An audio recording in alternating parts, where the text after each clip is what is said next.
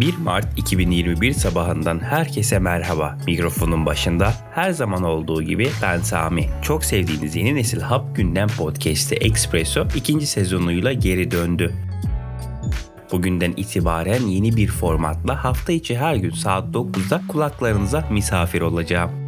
Bundan böyle her gün bir adet manşet haberimiz olacak. Bu haberi Türkiye ve dünyadan önemli gelişmeler takip edecek. Bunlara ek olarak artık spor, bilim, teknoloji, kültür, sanat, oyun ve e-spor konularına da değineceğim. Başka bir yenilik ise absürt haberler köşesi. Rastladığım saçma, anlamsız ve garip haberleri bu bölümde sizinle paylaşacağım. Yeni Nesil Öneriyor bölümünde ise tavsiye kitap, film, dizi, etkinlik gibi önerilerimi sizinle paylaşacağım. Son olarak artık bu podcast'te hap olarak aktardığım tüm başlıkları detaylı bir şekilde okuyabileceğiniz bir e-bültenimiz de var. Bültene medium.com slash expresso adresinden erişebilirsiniz. Ayrıca ücretsiz abonelik başlatarak hafta içi her gün saat 9'da bültenin e-postanıza gelmesini sağlayabilirsiniz. Bu kadar reklam yeter. Başlıklara geçelim.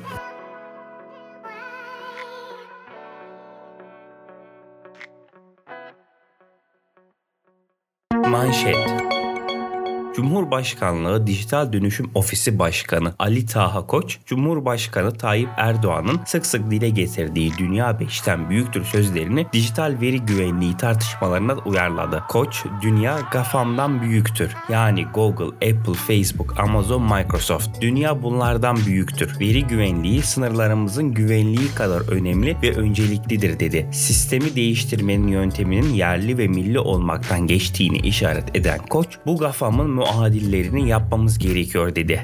Türkiye'den BOTAŞ'ın konut tüketicileri için gaz dağıtım şirketlerine uyguladığı satış fiyatı Şubat'ta geçerli olan tarifeye göre %1 artışla 1000 metreküp doğalgaz için 1289, ticarethane, sanayi ve elektrik üretim santralleri için ise 1442 lira oldu. Milli Eğitim Bakanı Ziya Selçuk sosyal medyadan yaptığı açıklamada okulların açılışının ertelenmesi nedeniyle vatandaşlardan özür diledi. Ziya Selçuk'un Twitter üzerinden yaptığı açıklaması şöyle. Okulların açılma takviminde yaşanan bir günlük erteleme için tüm vatandaşlarımızdan özür dilerim. Bazı illerimizde son birkaç günde tespit edilen hızlı vaka artışı yeniden değerlendirme zorunluluğunu doğurmuştur. Sağlık önceliğimiz. Sabrınız ve anlayışınız için teşekkür ederim.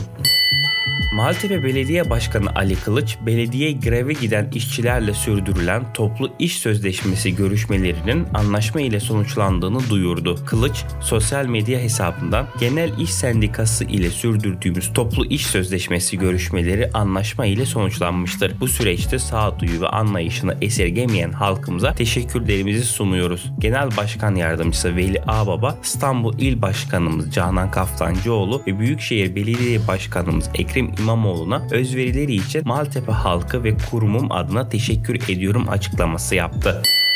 Koronavirüs Bilim Kurulu üyesi Profesör Doktor Serap Şimşek Yavuz, koronavirüs salgınında yerinde karar döneminin başlamasıyla ilgili açıklamalarda bulundu. İstanbul'daki son durumu da değerlendiren Yavuz, son bir haftadır test pozitiflik oranları ve vaka sayısında bir artış gözlüyoruz. Bu nedenle İstanbul'da tam açılma için henüz erken dedi. Türkiye Büyük Millet Meclisi'nde hazırlanan yasa taslağına göre ikinci el araçların satışından binde 5 oranında vergi alınacak. Satış miktarı da aracın en az kasko değeri kadar olacak. Böylece düşük satış gösterilip vergiden kaçılmayacak. Restoran keşif rehberi ve online sipariş platformu Zomato Türkiye ofisini kapattı. 12 yıl önce Hindistan Delhi'de doğan ve dünyanın en büyüklerinden biri haline gelen platform Türkiye'den çıktı. Beklenen açıklama şirket çalışanlarının sosyal medya paylaşımlarından geldi. Çalışanlar sosyal medya hesaplarından Türkiye ofisinin kapandığını duyurarak veda paylaşımları yaptı. Dünyadan ABD Cemal Kaşıkçı raporunu yayımladı. Raporda Cemal Kaşıkçı'nın yakalanması ve öldürülmesi talimatını Prens Selman verdiği ifadeleri yer aldı. Öte yandan ABD Dışişleri Bakanı Blinken, Kaşıkçı'nın öldürülmesine ilişkin raporun yayınlanmasının ardından başta Kaşıkçı cinayeti olmak üzere Suudi yönetimine muhalif kişileri tehdit ettikleri belirlenen 76 Suudi Arabistan vatandaşına yaptırım uygulayacaklarını açıkladı. Blinken, Prens Selman'a uygulanacak herhangi bir yaptırım olduğundan bahsetmedi. Ayrıca ABD Başkanı Joe Biden gazeteci Cemal Kaşıkçı'nın öldürülmesi olayına karışmaları sebebiyle Suudi Arabistan yönetiminden hesap soracaklarını belirterek bu ülkeyle düzenlenecek ikili ilişkilerle ilgili bugün bir açıklama yapacaklarını bildirdi. Ekvador Sağlık Bakanı Juan Carlos Zevallos yakınlarına ve bazı devlet görevlilerine yeni tip koronavirüs aşısı yaptırdığı eleştirileri nedeniyle görevi bıraktı. Ekvador basınında çıkan habere göre devlet başkanı Lenin Moreno'ya istifasını sunan Zevallos açıklamasında milyonlarca Ekvadorlunun hayatını zorlaştıran bu bilinmeyen düşmanla mücadele etmek ve etkilerini hafifletmek için bir doktor olarak aşkla ve şeffaflıkla karşı koymaya çalıştım ifadesini kullandı. Birleşmiş Milletler Güvenlik Konseyi koronavirüs aşılarına erişim sağlamak için tüm çatışma bölgelerinde ateşkes talep eden bir kararı oy birliğiyle kabul etti. Birleşik Krallık tarafından hazırlanan ve 112 ülkenin sponsor olduğu karar aşıların engellenmeden ulaştırılmasını ve çatışma bölgelerindeki milyonlarca insanın aşılanmasını kolaylaştırmayı amaçlıyor. ABD Gıda ve İlaç Dairesi FDA tek dozluk Johnson Johnson aşısını onayladı. Böylece Johnson COVID-19 adını taşıyan aşı FDA tarafından onaylanan 3. aşı oldu.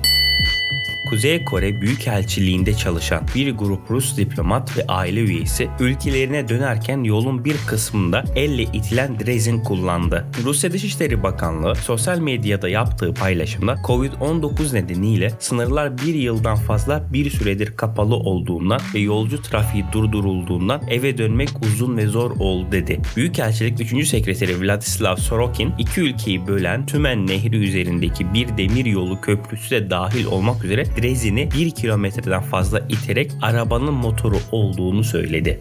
Spor Türkiye Süper Ligi'nin 27. haftasında Fenerbahçe zirveyi yakından ilgilendiren kritik maçta Trabzonspor'a konuk oldu. Medical Park'ta oynanan mücadeleyi Sarı Lacivertliler Dimitris Pelkas'ın 76. dakikada attığı golle 1-0 kazanmayı başardı.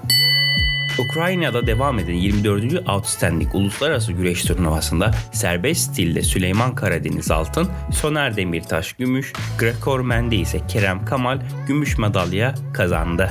Bilim ve Teknoloji Sanayi ve Teknoloji Bakanı Mustafa Varank, Türkiye bir uzay ülkesi. Ülkemizde uzay alanında gelişmiş çok önemli kabiliyetler var. Biz de Türkiye Uzay Ajansı'nın hazırladığı Milli Uzay Programı ile bu kabiliyetleri bir araya getirerek tam bir koordinasyon içerisine önemli hedefler belirledik dedi.